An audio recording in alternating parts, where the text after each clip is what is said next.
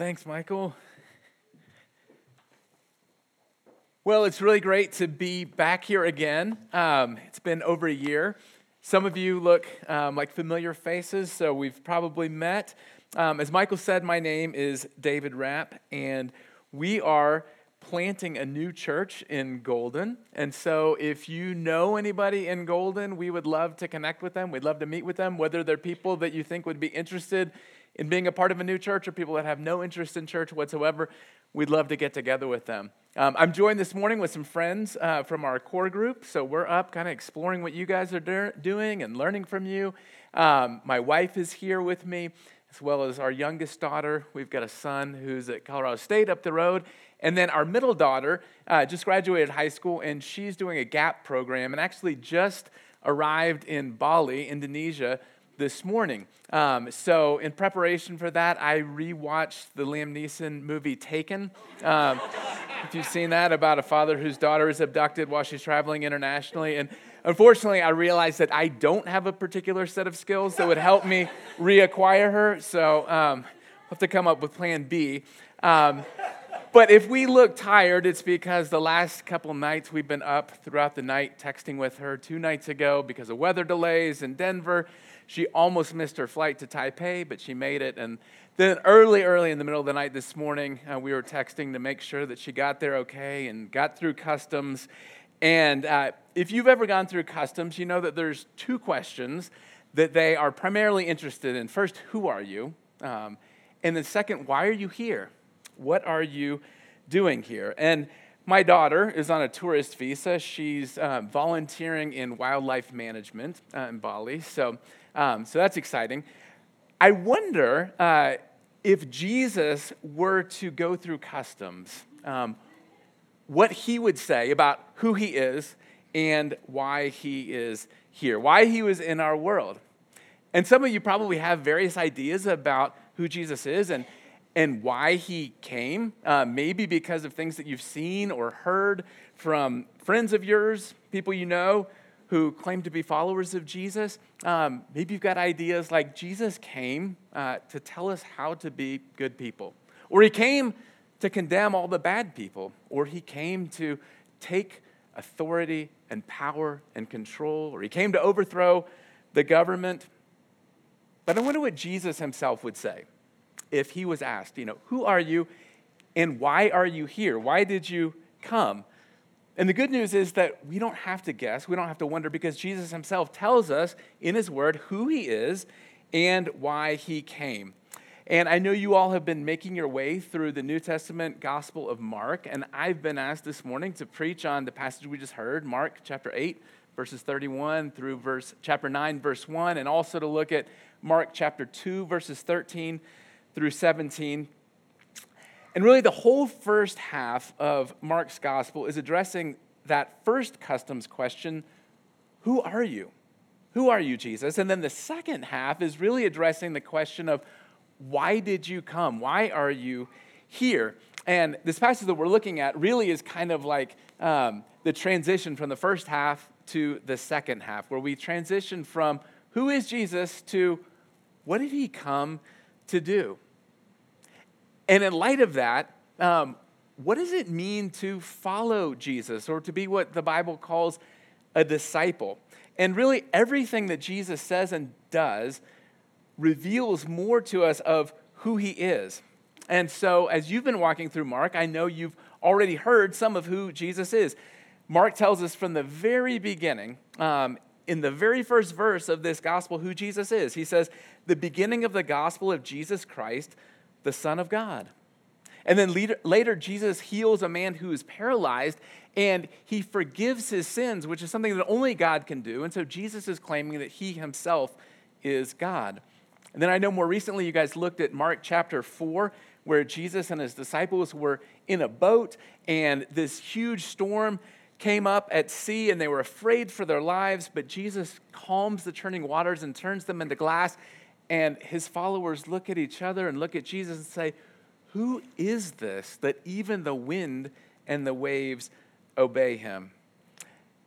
And yet, the disciples uh, throughout Mark are very slow to see and to understand just who Jesus is. And the question of who this guy is really comes to a climax in the verses right before what we just heard read. And the question of who Jesus is really tells us what it means to follow him. And that's the question that each of us is presented with Will we follow Jesus? And even after you become a follower of Jesus, someone who would call yourself a Christian, you're presented thousands of times every day with the question of, Will I follow Jesus in this particular situation? Will I follow Jesus no matter what he says? No matter where he seems to be leading, because I know that he loves me and I believe that he really has my best interests in mind. And so this morning, whether you are convinced of who Jesus is or whether you're really pretty skeptical, uh, this passage speaks to you.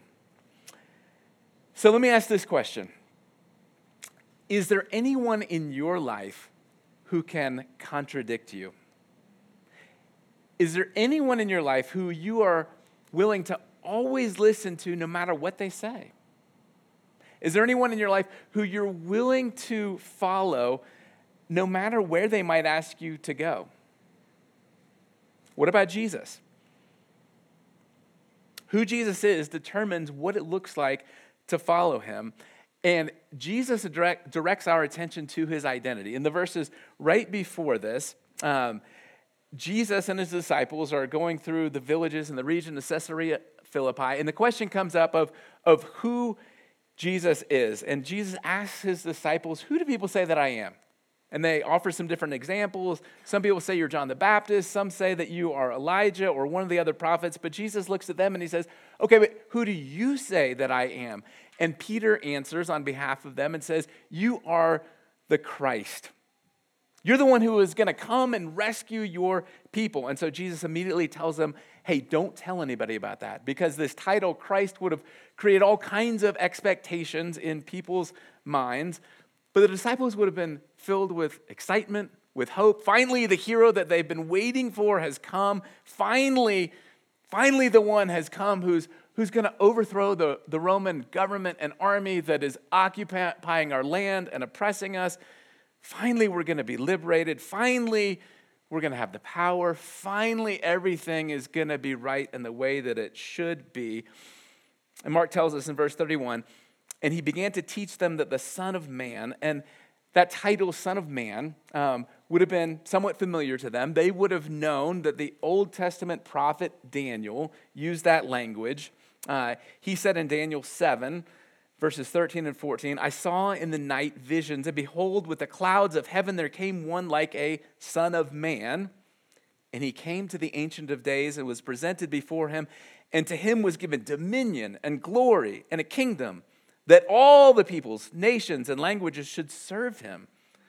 His dominion is an everlasting dominion which shall not pass away, and his kingdom one that shall not be destroyed. And so their idea of what this Son of Man would be like was full of power and authority and dominion and taking control. But what Jesus says next is not at all what they expected.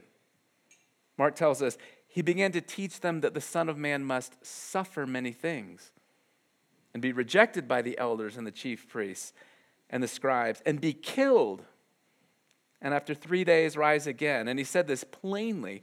So, immediately after Jesus is finally acknowledged as the Messiah, the long awaited rescuer, he starts talking about suffering and defeat and being rejected. And a rejected Messiah would have blown all the categories that these Jewish people had. It wasn't compatible with their hopes and their dreams. The Messiah was supposed to be victorious, not a loser. How could the hero be defeated? How could that possibly be part of God's plan? And yet Jesus says it's a necessity, not an option, but the Son of Man must suffer, be rejected, die, and be raised. And we might ask why? Why is this necessary? Why isn't there another way? Why must this happen? And one answer is simply to fulfill what the Bible says and God's plan. But another, another answer to that is that these things must happen in order for God to be both just and merciful. Because God can't simply sweep sin under the rug and just accept us anyway. Jesus had to pay so that we could be forgiven. He had to die in order to pay the penalty for our sin and rebellion. See, forgiveness always comes at a cost. If you think about it, if somebody, your friend, your, your little brother, uh, drops your phone and the screen cracks, you know, well, what are you going to do? You can, you can make your friend pay for it, or you can just say, oh, you know what, that's, that's okay. Don't worry about it. I'll take care of it. But if you do that, you pay the cost yourself, whether you pay to have your screen fixed or you pay simply to have a broken phone. Um, somebody has to pay. And the cross was an absolute necessity because someone has to pay for our sins. We can't be saved any other way. And Jesus came in order to pay for our sins so that we wouldn't have to. Jesus' death says that, that we're so bad that he had to die. There's no other way for us to be rescued. And yet, at the same time, Jesus' death says that we are so loved that he was willing to die, that God was willing to send his own son to die for us. The fact that Jesus dies willingly, he knows it's coming, and he walks intentionally toward the cross, shows us just how much he must love us. Many of us, including myself, struggle with people pleasing.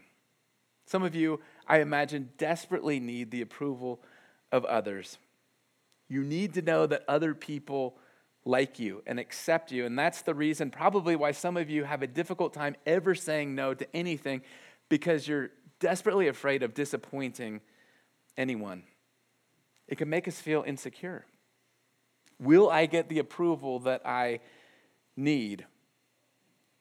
But here's the thing Jesus' love actually melts our insecurity. Jesus' love is the thing that can free you from that because when you are secure in Jesus' love, then you no longer so desperately need the love and approval of everyone else.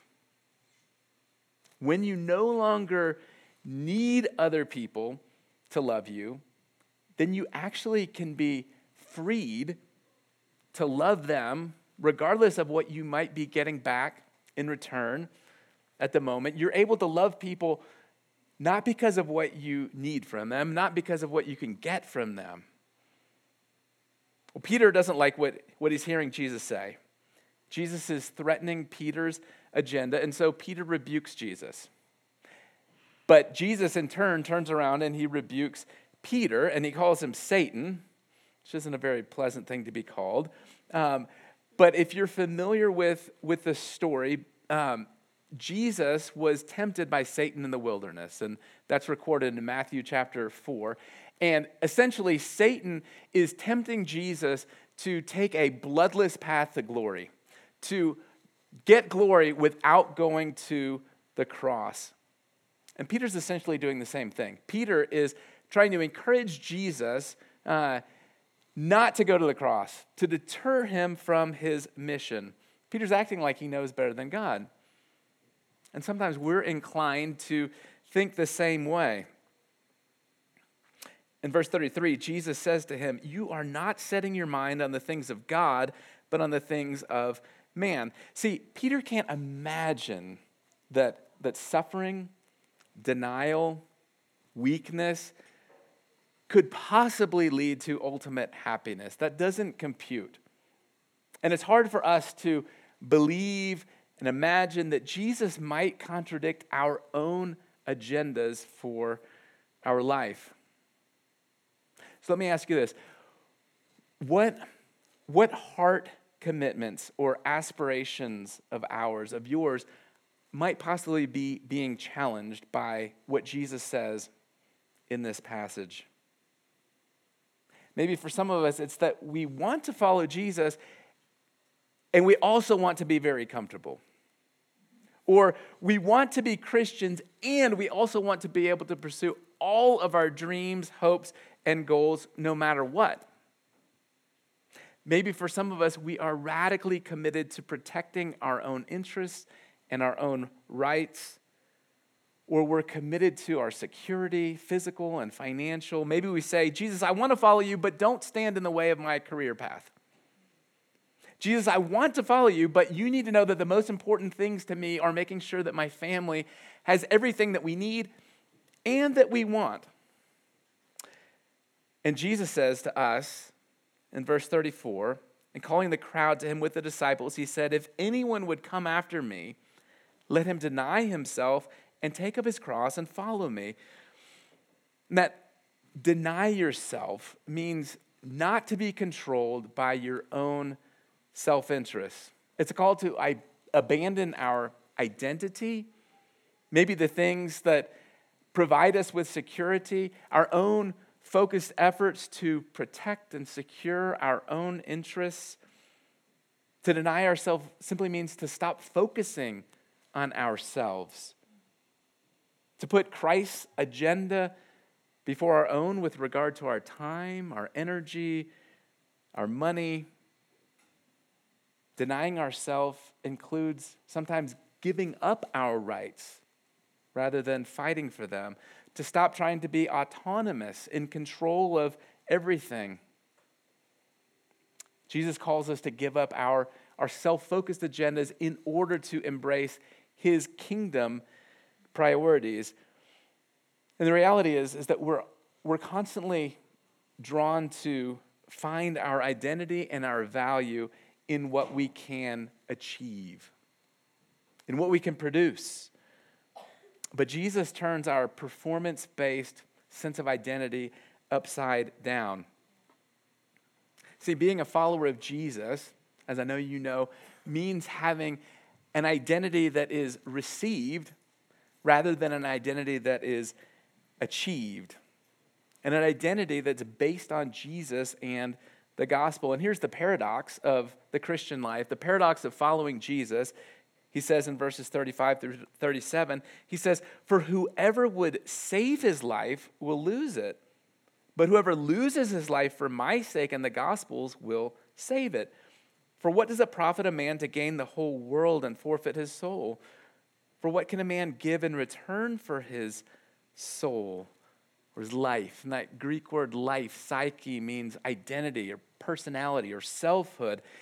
It's living for yourself and for your own fulfillment and seeking your own happiness above all else that actually leads to losing true, real, eternal life. If we try to grab on and hold it, we actually end up losing it.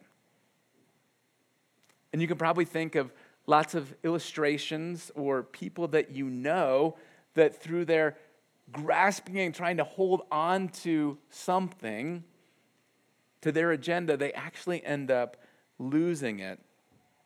Back in the spring of 1980, Mount St. Helens blew up, and it wasn't a huge surprise. For two months, there had been earthquakes, and the mountain had been venting steam, and everybody who lived around Mount St. Helens had been encouraged to evacuate. But there was a man, Harry Randall Truman, who owned the Mount St. Helens Lodge and he was right in the middle of the danger zone. And you can imagine if you owned property, if you had this big lodge, that it might be difficult to walk away from that, walk away from what was your life, what you had created, what was maybe your identity. But because he refused to leave, when the mountain blew up, he lost his life, and he and his lodge are buried under 150 feet of volcanic debris. The paradox is that you'll never be happy if you focus on making yourself happy. You'll never be accepted by God if you try to earn his acceptance. You'll never find real fulfillment if you focus on yourself. And so that's the paradox that Jesus is telling us about that it's actually giving up our rights. It's actually giving up our freedom, our self focused pursuits, our attempts to secure our own happiness, it's actually giving up those things that is the pathway to real security, real happiness, and what the Bible calls salvation. So, what is it that you're holding on to as the source of your identity or your life? Maybe not in an ultimate sense, but what are the things that kind of have a grab on your heart? Different cultures have different things that are viewed as the source of value. So, what are the things in our culture or in the world around you, or maybe the voice in your own head that, that is telling you you need to have this in order to be valuable? You need to have this in order to be fulfilled. Maybe for some of you, it's having family, or it's having children. For others of you, it might be having not just a career, but a really important, prestigious career. No matter where you live or who you are, there's always a temptation toward a performance based identity. The things that have a grip of our hearts are often the things that we're most afraid of losing. So, where are you most afraid of losing something? Where are you most afraid of experiencing suffering? Maybe the thing you're most afraid of losing is your freedom to recreate and do whatever you want to do whenever you want to do it. Or maybe for some of you, it's the fear of losing your freedom to pursue romance with whoever, whenever, however you want. Where would it be most challenging for Jesus to contradict you and your own personal pursuit of happiness?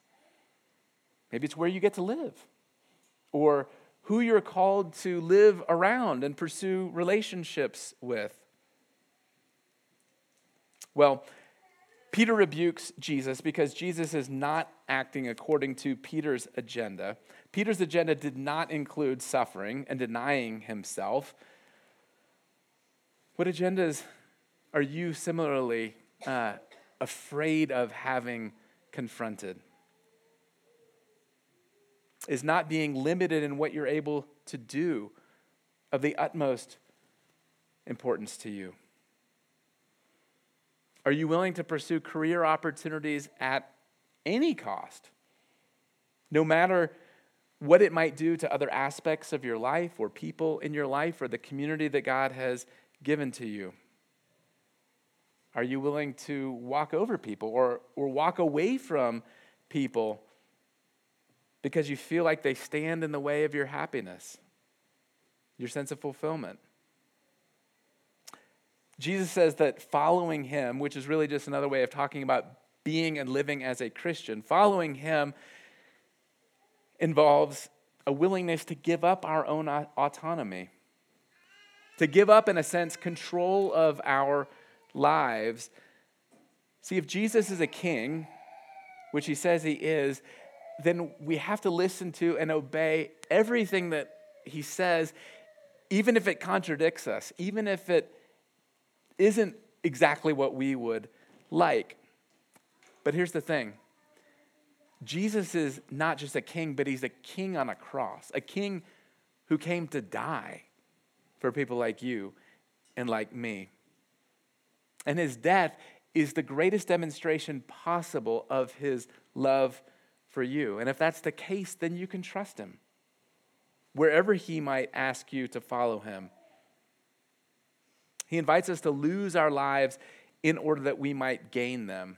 Jesus says in Matthew 6 33, but seek first the kingdom of God and his righteousness, and all these things will be added to you as well. Some of you may be familiar with a missionary who lived in the last century, a man named Jim Elliot, who served in South America amongst the Auca Indians, and he died a martyr's death. And he said, He is no fool who gives up what he cannot keep in order to gain what he cannot lose. Jesus says in verse 38 For whoever is ashamed of me and my words in this adulterous and sinful generation, of him will the Son of Man also be ashamed when he comes in the glory of his Father with the holy angels. So if we're ashamed of Jesus, Jesus says he'll be ashamed of us. And that's a terrible thought. But if we trust him and if we follow him, we can be assured that Jesus will look at us and say, Well done, good and faithful servant. And Jesus tells us, he promises us that he is coming in glory with the holy angels. King Jesus is coming in glory. And that's the exciting thing. And that's where Jesus moves in chapter 9, verse 1, when he says, Some of you won't taste death until you see the kingdom of God coming in power. And what did he mean?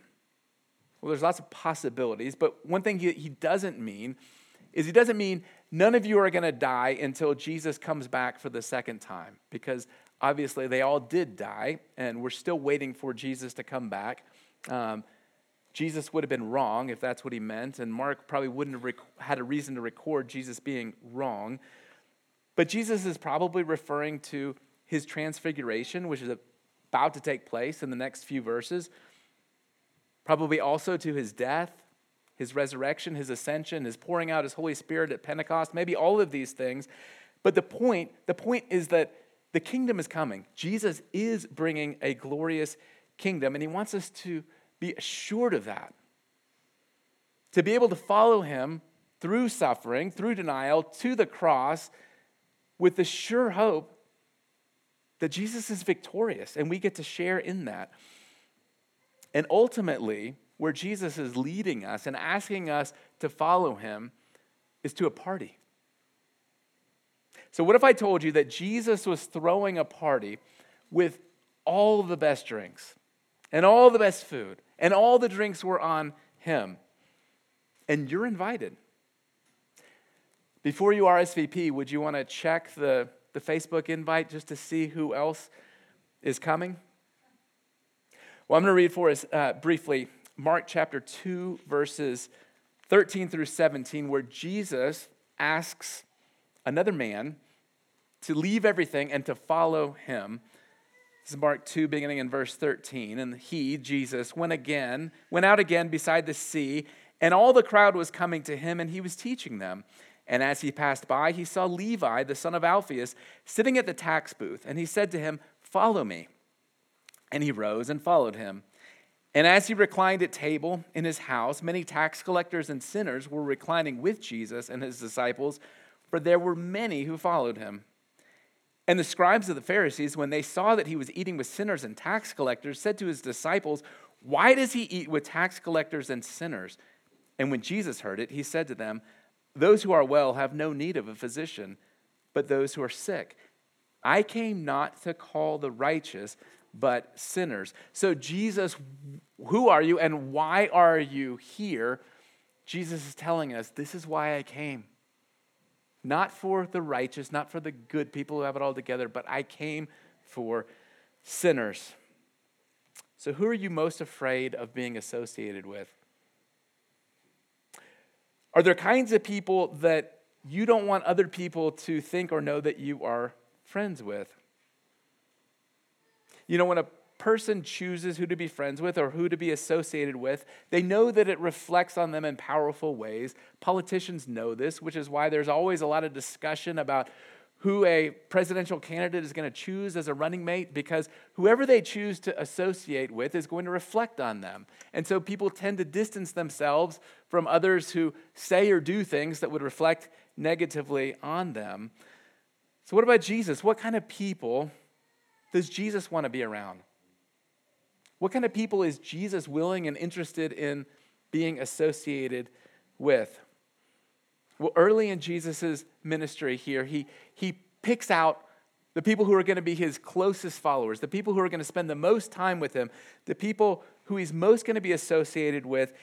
And here we get to meet a man named Levi, who is also Matthew, who wrote the New Testament book called Matthew. And he meets him at a tax booth. So, who is this guy, and why does Jesus seek him out?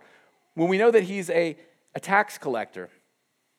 He's involved in a profession that was despised because it involved him collecting taxes working for a, a local ruler named Herod Antipas, who was in collaboration with the Roman Empire, who was the occupying force.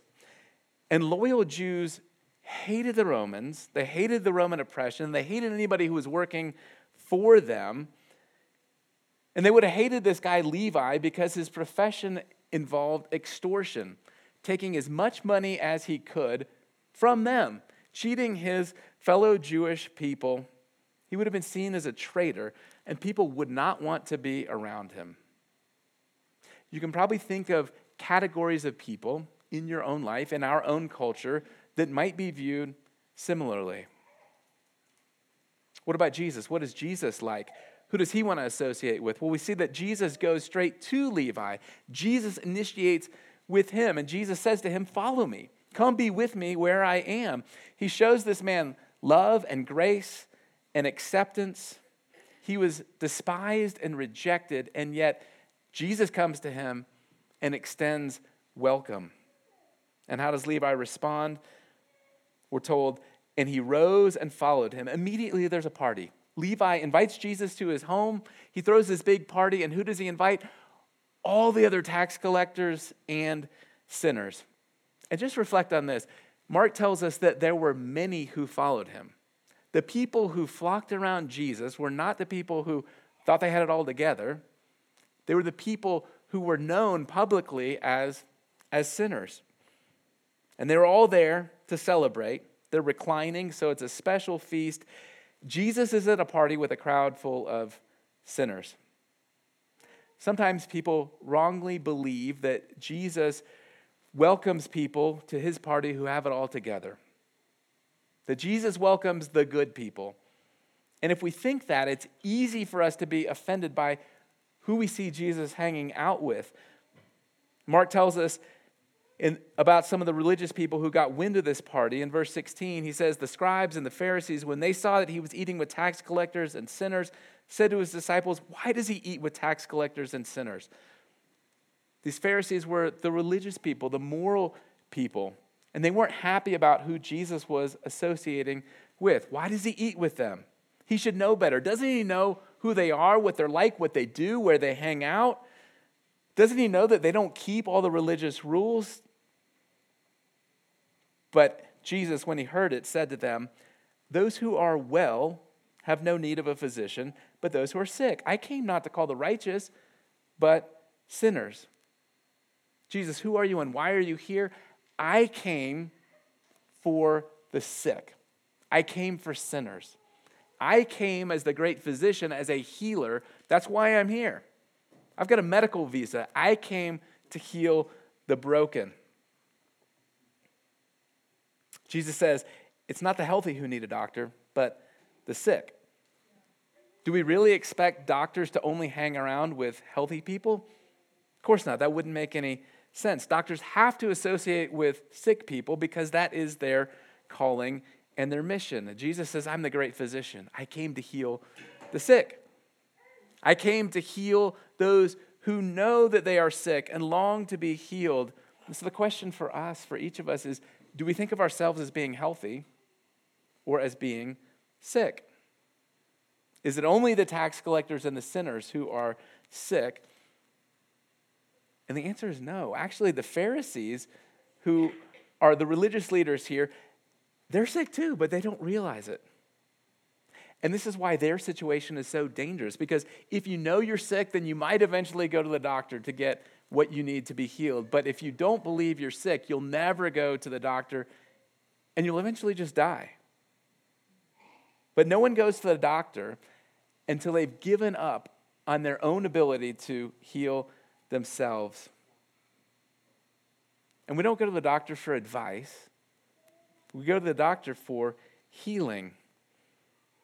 But we can't be healed unless we admit that we are sick. And that's really difficult for some of us to do, to admit that we have need, a need that we can't fix. Because we're so performance oriented that admitting weakness can be so, so threatening. The Pharisees think that they are righteous, but they're really self righteous. They look at the tax collectors and the sinners and they point out all of their flaws. They can clearly see what's wrong with all those people out there. What they're doing wrong, but they see themselves as being different, as better, as more deserving, and they don't want to be associated with those people over there. And yet, at another point, Jesus can look at religious people like them. In Matthew 21, he says, Truly I say to you, the tax collectors and prostitutes go into the kingdom of, kingdom of God before you. Who are the people that are attracted to Jesus in the Bible? The people that have it all together? No, it's the people who are broken, who know that they are sick. The people who think they have it all together are the ones who are grumpy. They're frustrated. They're the ones that are hanging outside the party and being judgmental. The people who are around Jesus all the time are the outsiders, the outcasts, the marginalized. Some of you have probably been turned off from Christianity and the church because you've seen it or it's given the impression that it's just a bunch of good people telling each other how to be better. And maybe some of you have experienced hypocrisy in the church. Maybe you've experienced the church as being angry or judgmental, not this church, but some church out there. Of course, not this church. Um, but you've experienced the church or Christians always pointing the finger at bad people as though that's what Jesus came to do and expects his followers to do. But in the church, we believe and we confess this morning together out loud that we're the bad people. Jesus doesn't welcome us to the party because we've got it all together, not because of our performance. The church isn't for perfect people because really there aren't any perfect people. And so we should be striving together to communicate that the church is a place where it's okay to not be okay. Because none of us really is okay in and of ourselves. We're people who know that we're sinners. We know that we need Jesus. And the thing to notice here is that Jesus doesn't ask or make the tax collectors and sinners clean up their act before he invites them to the feast, before he's willing to eat with them. And we believe that we're welcomed by grace, not when we've cleaned ourselves up, not when we've fixed our problems, not when we've gotten our act together and stopped doing this or that, not after we've proved how serious we are about keeping all of the rules. Jesus invites sinners like us to his party. And does that mean that Jesus doesn't care about sin and wrong? No, absolutely not. But it means that Jesus' goal isn't behavior modification, but it's actually transforming our hearts, changing us from the inside out. When Jesus associates with the tax collectors and sinners like us, he communicates love and acceptance, and that's actually what will change our hearts. Not condemnation and judgment, but, but acceptance and grace. It's the love of Jesus that will actually lead him to give his life for people like you and like me. The fact that he came to die for the ungodly. What would it mean if you really believed that? That God loved you when you were ungodly, when you were unlovely, that God sent his son in order to rescue and welcome you to a feast.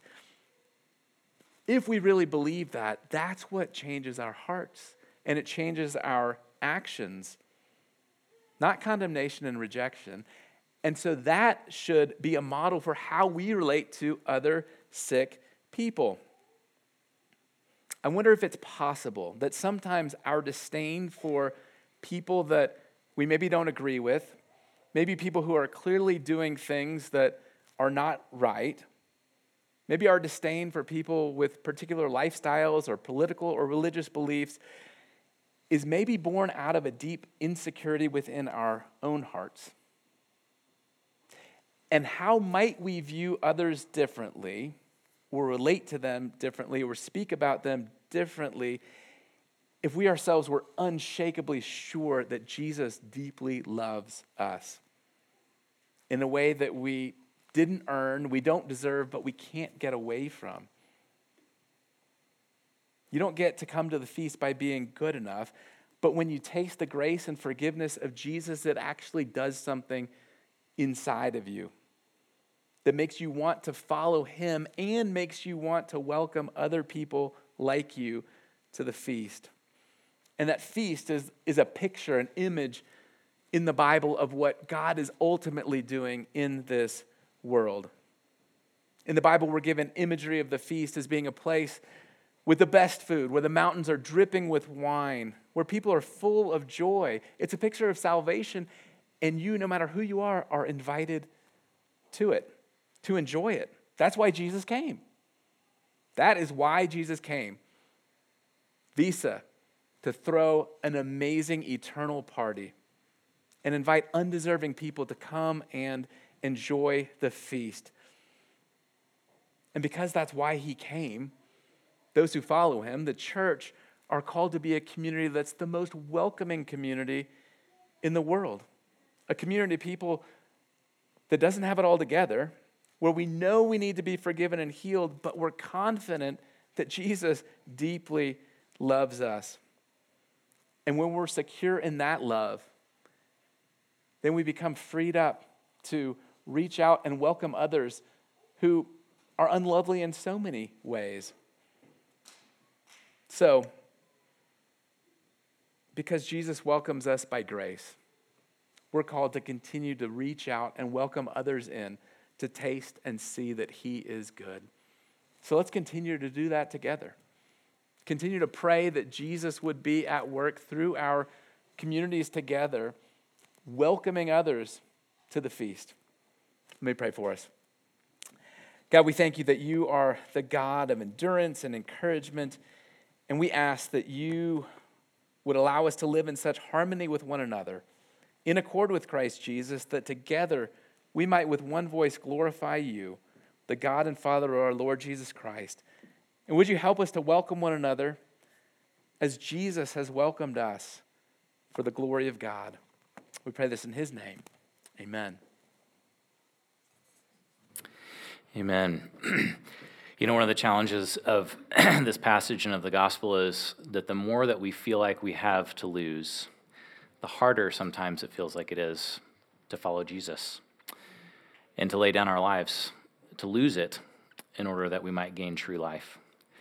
But one of the beautiful things about the gospel is that the invitation of the gospel is not that Jesus says, Why don't you first show me that you're willing to give up your life in order for me to love you.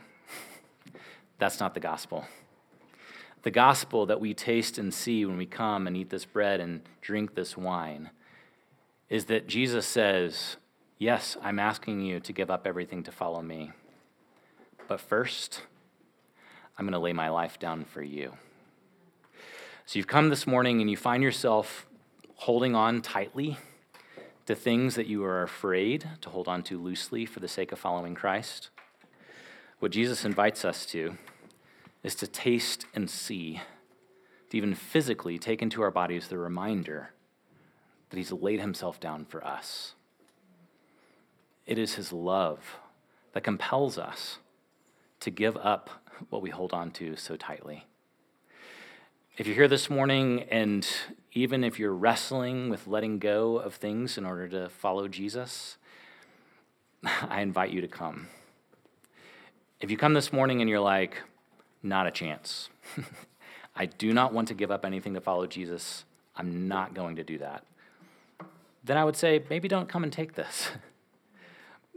because that doesn't seem consistent at all with what we're doing here. What we're doing here is receiving from God his gift of love. But if you come and you're like, I, I, I believe, but only like this tiny little bit, then please come. This is the table for those who have weak faith, who maybe six and, a, and three quarters day a week hold tightly to things. But you long for Jesus to be the thing that you follow wholeheartedly. And if that's you this morning, beloved, come and taste. Come and see that it is Jesus who has laid down his life for you. He is the initiator, not you. And that is good news that he has moved towards us in love. On night, the night that Jesus was betrayed, he took bread, and after giving thanks, he broke it, and he said, This is the blood of the covenant. Oh, I, I did that backwards. this is my body broken for you. In a like manner, he took a cup of wine, and, and after blessing it, said, This is the blood of the covenant shed for many for the forgiveness of sins. And he said this I will not drink again of the fruit of the vine until I come to drink of it with you in my Father's kingdom. This is a promise that Jesus has invited us to the party and that he's coming back to make us whole, to make us people who aren't split anymore between the things that we're pursuing every day and pursuing him, but who are whole, knowing Jesus, loving him, and receiving his love wholly. Let me pray for us as we come to take these elements. Uh, Jesus, we come this morning as people who are uh, incredibly challenged by um, this passage and by what you've come to do that you have come to lay down your life for us, and that you have done it before we even gave thought to you. And even now, in our daily lives, when we give no thought to you, you are still moving towards us with your sacrificial love. Would you melt our resistance this morning? Would you teach us not to be people who try to conjure a melting of our own hearts, but instead who come to you receiving the love that melts our resistance in Jesus. We pray this for your kingdom's sake and for our good. Amen.